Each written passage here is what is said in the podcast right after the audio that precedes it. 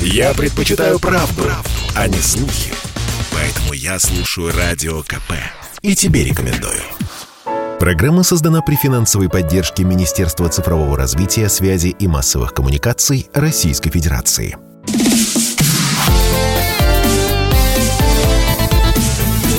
Доброволец.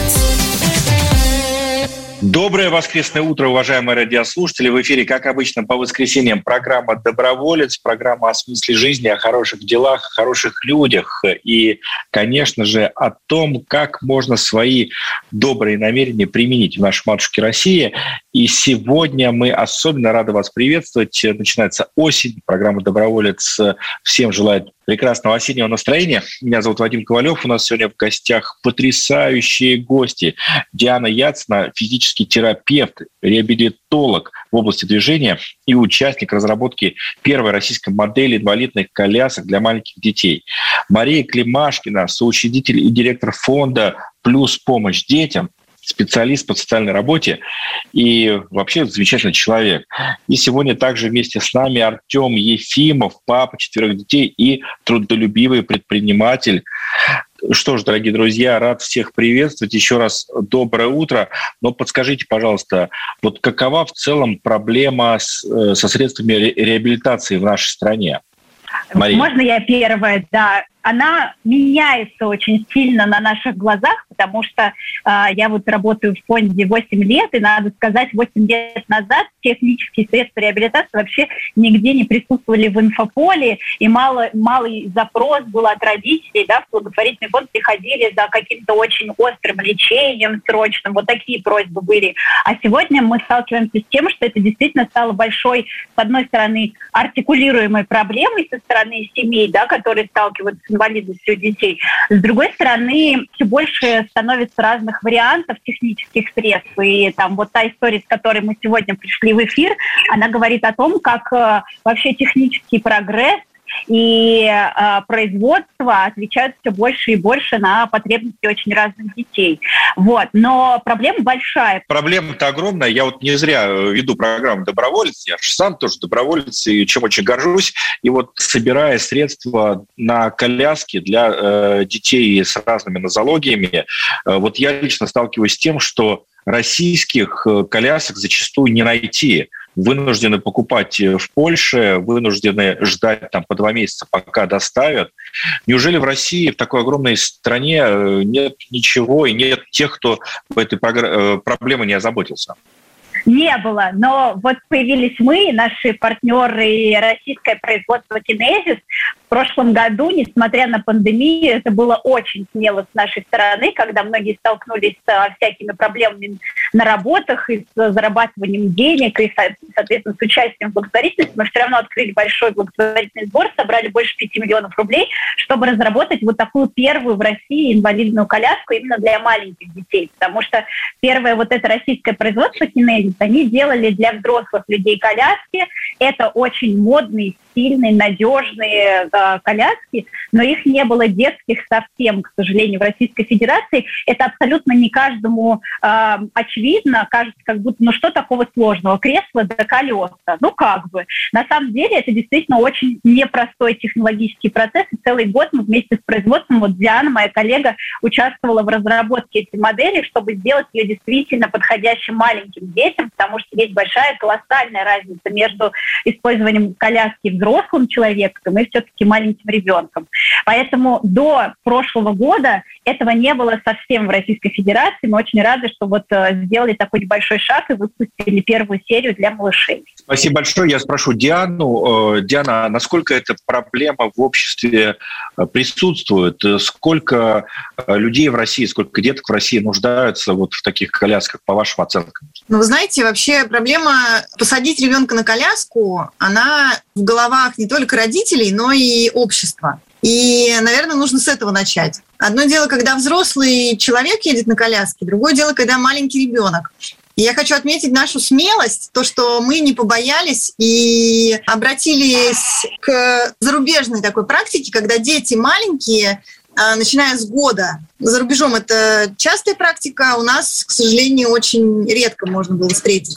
Начиная с года ребенок может использовать коляску, ну, по крайней мере, там, с ней знакомиться, может быть, в игровой там какой-то форме, еще как-то. И к 2-3 годам уже ее осваивать полноценно и ездить, используя колеса, так же, как и взрослый человек. Детей достаточно много, которые нуждаются. Нозологии разные.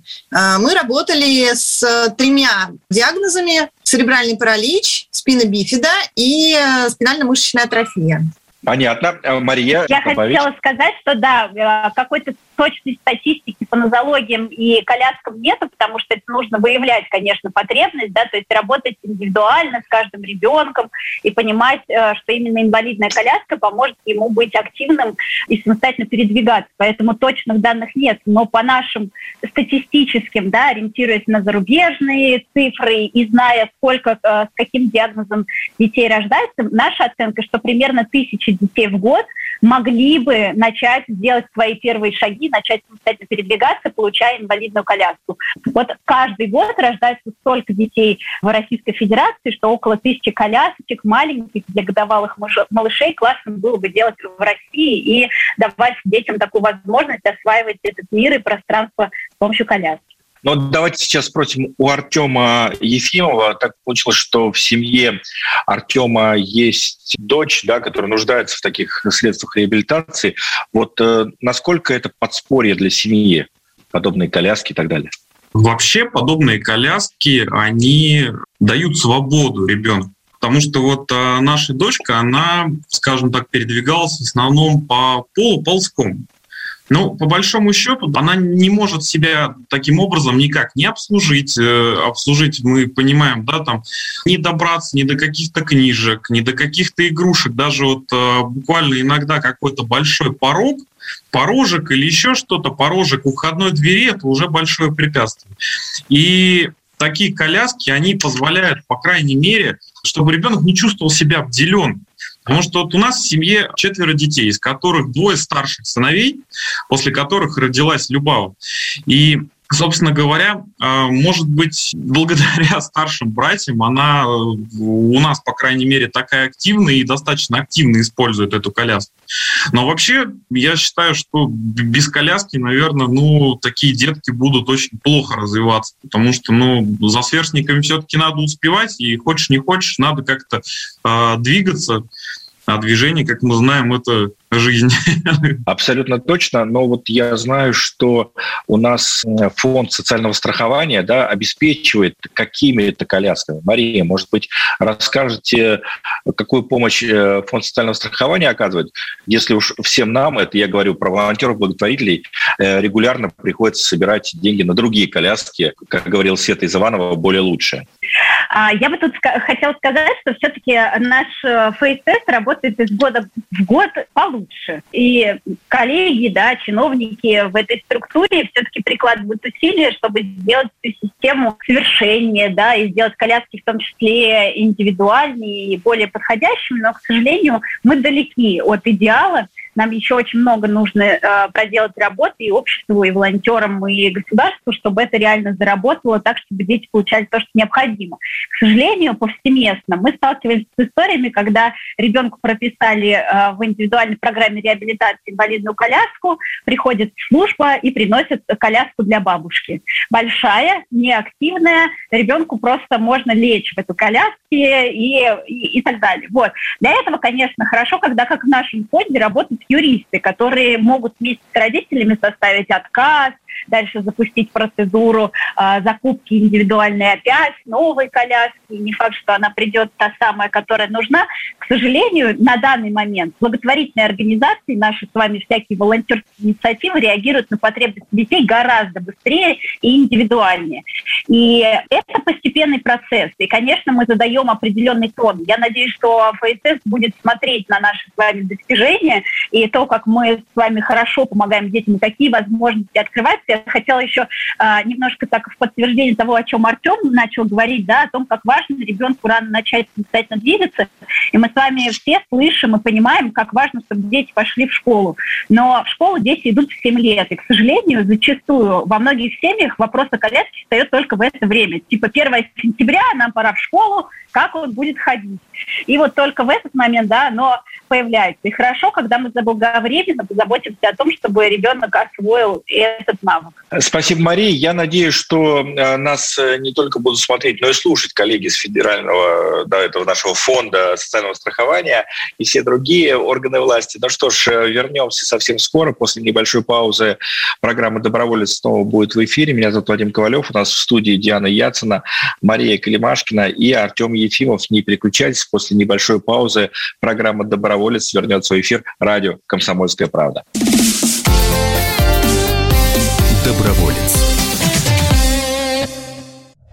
Я слушаю «Комсомольскую правду», потому что Радио КП – это корреспонденты в 400 городах России. От Южно-Сахалинска до Калининграда. Я слушаю Радио КП и тебе рекомендую.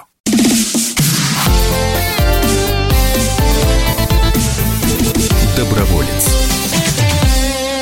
Воскресный эфир радио «Комсомольская правда» продолжает программа «Доброволец», программа о хороших делах, хороших людях, которые у нас, слава богу, в стране есть. Меня зовут Вадим Ковалев, а в гостях у нас Диана Яцына, физический терапевт, реабилитолог в области движения и участник разработки первой российской модели инвалидных колясок для маленьких детей. Мария Климашкина, соучредитель и директор фонда «Плюс помощь детям», специалист по социальной работе, и Артём Ефимов, папа 4 детей и трудолюбивый предприниматель.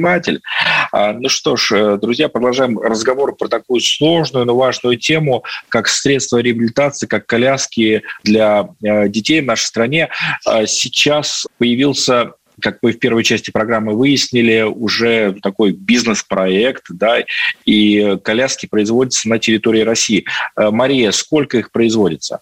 Первый сбор благотворительный, который мы открыли в том году, и собрали вот эти 5 с лишним миллионов рублей, он позволил разработать саму модель и выпустить первые 50 колясок. Это было серийное производство, поскольку это делалось впервые, это заняло достаточно много времени, около года мы занимались всем этим процессом, и коляски улетели по всей стране, и сейчас большая работа ведется по тому, чтобы собрать отклики, замерить результаты, эффекты, посмотреть, как поменялась жизнь детей и семей в связи с тем, что появилась такая возможность, да, как коляски используются. И параллельно мы начали собирать средства разным способом для того, чтобы обеспечить большее количество детей этими колясками, потому что я хочу сказать, что там 2 года назад практически не приходили семьи и родители за колясками. А сейчас у нас выстроилась очередь, потому что многие, вдохновившись примером там Артёма и других семей, которые используют коляску для того, чтобы вести активный образ жизни, свободный, конечно, поняли, что это классная возможность и для ребенка, для его развития, и для свободной жизни всей семьи.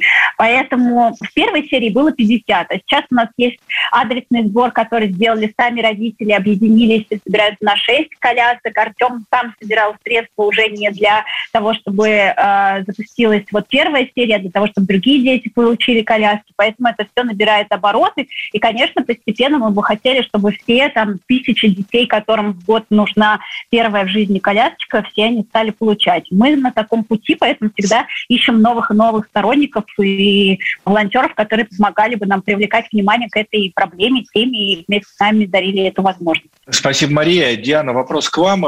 Подскажите, вот родительское сообщество, оно в целом оно активно, оно объединено в какие-то организации, ставит ли оно вот вопросы перед фондом социального страхования, который мы уже упоминаем в СУИ, да, который раз. Но вот как-то двигается эта проблема, или это пока на стороне врачей больше? Есть активные родители, которые действительно понимают, как важно для ребенка иметь самостоятельность и мобильность в жизни, но чаще, наверное, приходится каким-то образом доносить до родителей, что это действительно имеет значение. Сложно представить своего ребенка на инвалидной коляске. Все всегда ждут какого-то чуда, какого-то, что-то произойдет, еще одна реабилитация, еще одна какая-то возможность что-то предпринять, и ребенок пойдет сам. Но есть и родители, которые максимально стараются для своего ребенка сделать все и поднимают и фонд социального страхования, и специалистов ищут, и максимально стараются обеспечить детям все, что им положено и от государства, и от фондов, частных фондов. Поэтому родители есть разные. И в разном возрасте у них разный подход. Диана, но наш совет родителям быть активными, да, собственно, участвовать в каких-то программах, участвовать в работе фонда? Конечно. Участвовать в программах и говорить о том, что для них нужно, для них имеет смысл. Да, Диана, а все-таки как связана тема инвалидных колясок и реабилитация? Где здесь причина того, чтобы ребенок получил коляску? Каждый ребенок имеет право на самостоятельное перемещение, даже если он сам не будет никогда ходить и не ходит. Это не всегда возможно сделать без помощи каких-то технических приспособлений.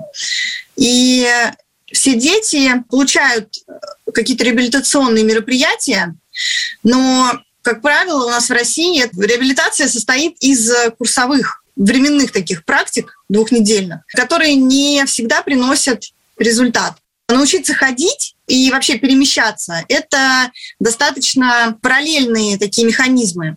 То есть учиться ходить и использовать коляску можно одновременно. Одно другого не заменяет. И для того, чтобы ребенок чувствовал себя таким же активным, таким же максимально двигательно, мог позволить себе добраться из точки А в точку Б, помогает коляска. Но также параллельно можно и обучаться ходьбе, что, в общем-то, и делают, если есть такая возможность при том диагнозе, который у ребенка существует. Спасибо, Диана. У нас на связи Артём Ефимов. Я хотел бы спросить, Артём, а вот вы сталкивались с такой ситуацией, когда необходимо было принять решение, использовать коляску или не использовать? Может быть, кто-то советовал, да нет, не надо, она только хуже сделает. Или как это было на практике? Но вообще, когда у тебя рождается ребенок-инвалид с какими-то, с дефектами по конечностям, по нижним конечностям, когда он не может ходить, ты все равно понимаешь о том, что ему нужно будет какое-то средство для передвижения. Потому что, когда рождается вообще такой ребенок, больше всех оказывается не готов ни ребенок к этому, и не общество, а больше всего к этому оказывается не готов родитель. И, как показывает практика, все ему, об этом говорят врачи, об этом говорит вся медицинская комиссия, которая была упомянута, да, и Марии, и Дианой. Вот, когда коляску тебе могут не только не привезти, но еще и вычеркнуть без каких-либо пояснений, потому что зачем вам коляска, когда у вас ребенку 3 месяца? Против логики не попрешь. Почему нужна, собственно говоря, как мы решились на это делать? Она в любом случае нужна для ребенка, для того, чтобы ей возможно было как-то развиваться. Ну что ж, продолжаем программу «Доброволец». Артём Ефимов с нами на связи. Мария, как опыт вашего фонда помогает вам развивать эту тематику? Сколько сейчас подопечных вашего фонда? Всегда мы сопровождаем около 200 семей с самыми разными ситуациями жизненными в связи с разными нозологиями или тяжелыми заболеваниями, приводящими к инвалидности. Разные ситуации, не всегда всем необходима инвалидная коляска, и все очень по-разному реагируют. Вот Артём – это такой очень прогрессивный и смелый родитель, который сразу понимает, что нужно его ребенку, что ребенку необходимо быть активным, самостоятельным и развиваться, и включаться в общество, потому что есть старшие братья. Надо сказать, что отношения бывают очень разные. Даже какие-то профессора могут выходить до тех пор на конференциях, говорить, что коляска нужна в самый последний момент, мы будем, детей лечить. К сожалению, такое бытует и в профессиональной среде. Я хочу сказать, что далеко не каждый родитель, кто участвовал в нашем проекте, этой первой серии маленьких колясок, реагировал позитивно. Некоторые родители честно говорили, мне очень страшно, или одна из мам у нас получила коляску, семья получила 31 декабря, перед Новым годом, и она резала салат, и ребенок спал, и ей привезли коляску, и она говорит, я расплакалась от того, что увидела эту маленькую колясочку, это так такое, что-то новое. И, в общем, это столько разных чувств, очень по-разному все относятся к этому вопросу. И я бы хотела сказать, что это действительно тяжелый выбор. Действительно, да, инвалидная коляска – это что-то такое, ну, чего мы избегаем в своей жизни. Хотя мы сегодня говорим, как это важно и классно, когда дети начинают ходить на детские площадки, гулять. У нас есть дети, которые в этом году благодаря коляске идут в детский садик. Это важно. Мы об этом поговорим в третьей части нашей программы, потому что мы в программе «Доброволец» не боимся острых тем, и утром в воскресенье как раз хочется настроиться на какие-то, пусть и сложные, но такие жизнеутверждающие темы, одна из которых обсуждается у нас сегодня в программе. В студии Диана Яцына, Мария Климашкина и Артём Ефимов. Не переключайтесь, совсем скоро вернемся в утренний эфир «Радио КП». Доброволец. Попов изобрел радио, чтобы люди слушали «Комсомольскую правду».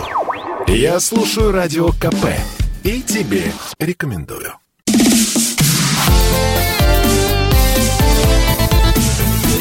Доброволец. В эфире радио «Комсомольская правда» «Доброволец». Программа о хороших делах, хороших людях, смысле жизни. Мы порой поднимаем такие, знаете, сложные темы, но они важные, они очень нужные для нашего общества. Ведь только обсуждение и исправление каких-то ситуаций помогает нам чувствовать себя людьми. Вот мне так кажется. Меня зовут Вадим Ковалев. У нас в гостях Диана Яцына, Мария Климашкина и Артём Ефимов. Мы сегодня говорим про доступную среду, про инвалидные коляски для наших маленьких соотечественников. И я вот хотел бы Артёма Ефимова спросить, а в целом, как сейчас в стране с доступной средой? Вот мы много говорим про безбарьерку, как называют ее чиновники, урбанисты говорят про доступную среду. Вот в России хоть что-то меняется в этом направлении, или до сих пор это очень сложно инвалиду передвигаться по городу, по деревне? На самом деле это все меняется в лучшую сторону, но продолжает оставаться все на очень плохом уровне. Взаимодействие порой с властями от мала до велика. Иногда достучаться до местных, до больших властей бывает невозможно. Если мы говорим о среде, то если мы берем, допустим, Москву, то в Москве с этим все очень здорово и клево. Но, соответственно, чем дальше от Москвы, тем, соответственно, все становится хуже. В больших городах, если еще плюс-минус какие-то исторические центры, места скопления, там, скажем так, людей отдыха, да, граждан, вот там еще более-менее как-то все есть, какие-то пандусы, подъемники, еще что-то, то если мы говорим о деревни, да, там, о поселках каких-то, городках очень маленьких, откуда, собственно говоря, почему мы оттуда и уехали, то там таких условий нет, и, наверное, если положа руку на сердце, в ближайшие лет, наверное, 30 точно не будет. А все, наверное, потому что, как правильно сказала Мария, очень много страхов у родителей в голове, детей сажают на коляски мало, колясочников вообще толком нету, их даже взрослых порой не видно, потому что нету среды. Получается, одно за другим идет. То есть у нас нету в обществе принятия инвалидов, инвалидов не принимают, инвалиды не ездят, соответственно, все на это смотрят и говорят, раз их нет, значит, мы, наверное, ничего делать не будем, зачем на это закладывать, грубо говоря, при строительстве какие-то пандусы, еще что-то. Вот мы живем в Самаре, в центре города Самары, и вроде как бы Самара достаточно большой такой прогрессивный промышленный город, центр города, честно сказать, я не знаю, как ездить на коляске. То есть даже большому взрослому человеку на хорошей активной коляске, наверное, будет достаточно сложно спуститься к той же самой набережной, подойти на площадь и все такое прочее. Поэтому с этим придется еще долго и активно работать. Артём, чемпионат мира по футболу никак не помог развитию инклюзивной среды в городе? Чемпионат мира, конечно, Самару преобразил. Местные жители говорят, что Самара поделилась на до чемпионата мира и после чемпионата мира. Конечно, сделали очень много, сделали большую красивую набережную, много чего реконструировали, но видно, что, видимо, при приемке плана, об этом не думают. То есть, делают на том, что есть. Потому что, опять же, если начать это все дело перерабатывать для всех, то для всех это потребует достаточно больших вливаний, а этого, как обычно, наверное, никто не хочет. Понятно. А, Мария, правильно я понимаю, что сейчас, если в семье воспитывается ребенок-инвалид, местные власти должны установить пандус? Их можно и нужно об этом просить? Обязательно обо всем надо просить. Другой вопрос, что довольно тяжело, очень много задач стоит перед родителями, помимо того, чтобы определиться с диагнозом, выполнять рекомендации реабилитационные. Они достаточно сложные, да, кроме инвалидной коляски родителям иногда нужно использовать вертикализатор, ортезы, заниматься, да, обучать ребенка разным активностям и так далее. Еще и организовывать среду. Но вот, к сожалению, если нет вокруг волонтеров и благотворительных организаций, конечно, родителям в одиночку все время бороться за все, в том числе за среду доступную, сложно. Поэтому мы, конечно, давайте попросим радиослушателей быть активными. Если видят рядом с собой людей или детей с инвалидностью, или семьи, которые с этим сталкиваются, обязательно проявить эту инициативу и спросить, надо ли помочь. Потому что, конечно, нужно работать с местными властями, там, с теми, кто занимается, там, жилищник, да, еще кто-то, кто отвечает за это. Обязательно надо заниматься. Но, к сожалению, вот без нашей активности, без этой нашей активной позиции, ответственности и включенности, ну, мало, наверное, на что мы можем рассчитывать. В этом смысле, там, то, о чем говорит Артём, да, вот эти набережные, или вроде мы начали делать пандусы, но пока Артём, к сожалению, не придет и не скажет, что моей Любави надо проехать вот тут, и давайте мы этот пандус сделаем действительно таким, чтобы он стал доступным, я думаю, что, ну, вряд ли чиновники придут и будут по своей инициативе что-то переделать. Поэтому все в наших руках. Конечно, придется бороться, и надо это делать. Ну, а что поделать? Но вот к нам, да, не к родителям, а к нам, волонтерам или там людям переживающим, это тоже большой вопрос. Все ли мы делаем от нас зависящее, чтобы поддержать людей на инвалидных колясках? Мария, вот как раз в этом моменте я хотел бы спросить вас о том, где искать информацию про ваш фонд, как можно принять участие в его работе, ну, помимо того, что, очевидно, можно поддержать трудовым рублем ваши благие начинания.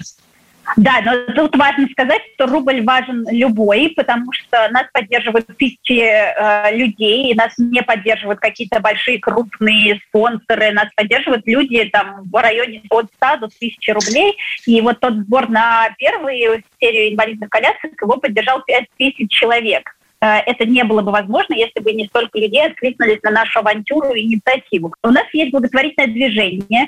Благотворительное движение – это когда люди сами создают свои личные сборы, посвящают это какому-то событию, свадьбе, юбилею, дню учителя или к 1 сентября учителя. Вместо того, чтобы собирать букеты, делают такие личные странички с фотографией. Делали 1 сентября, и мы собрали какую-то сумму денег для того, чтобы передать эти средства, в том числе на коляски. Обязательно можно читать, подписываться на наши материалы. Мы постоянно делаем информацию полезную, как быть толерантными, как себя более культурно вести, да, как поддерживать людей с инвалидностью. В том числе, например, есть такое правило, что не опираться на инвалидную коляску. Вот это такая первая маленький шаг в сторону того, чтобы быть аккуратным, деликатным и толерантным по отношению к людям с инвалидной коляской. Инвалидная коляска – это продолжение человека, поэтому будем вот маленькими шагами вместе двигаться к толерантному обществу. Спасибо, Мария. Классная идея и, конечно, всех приглашаю найти в сетях «Плюс помощь детям» и, конечно, подписаться, узнать больше нового про тех людей, кто живет рядом с нами, ну и, конечно, по возможности помогать. Я вот, например, каждый свой день рождения вместо подарка прошу также прислать что-либо на коляске. Как раз так получается, что вот я коляски покупаю.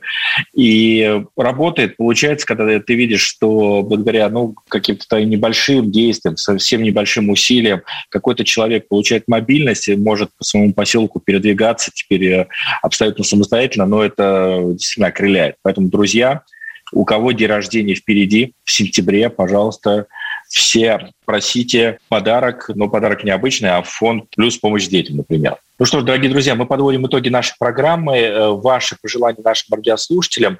Диана.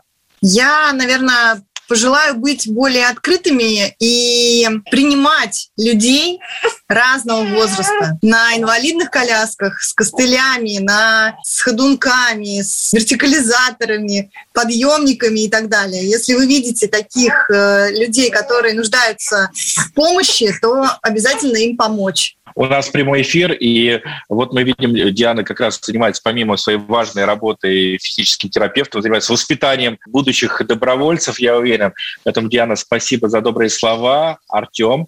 Слушателям хочется, наверное, пожелать не бояться. Не бояться ни людей с инвалидностью, не бояться этого слова «инвалидность», потому что инвалидность, как мы все знаем, это не приговор. Не бояться рожать таких детей, не бояться искать информацию, биться во все двери и не бояться идти за своей правдой. Спасибо большое, Артём. Ну что ж, Мария, я уверен, нам бы пожелала зайти на сайт и в социальные сети замечательного фонда «Плюс помощь детям» и там узнать больше про эту работу. Ну что ж, дорогие друзья, я вынужден с вами прощаться. Как всегда, наши 33 минуты эфирного времени пролетели незаметно, потому что у нас сегодня в гостях были потрясающие Диана Яцына, Мария Климашкина и Артём Ефимов. Спасибо вам, дорогие друзья, и до новых встреч в эфире радио «Комсомольская правда». Доброволец. Программа создана при финансовой поддержке Министерства цифрового развития, связи и массовых коммуникаций Российской Федерации.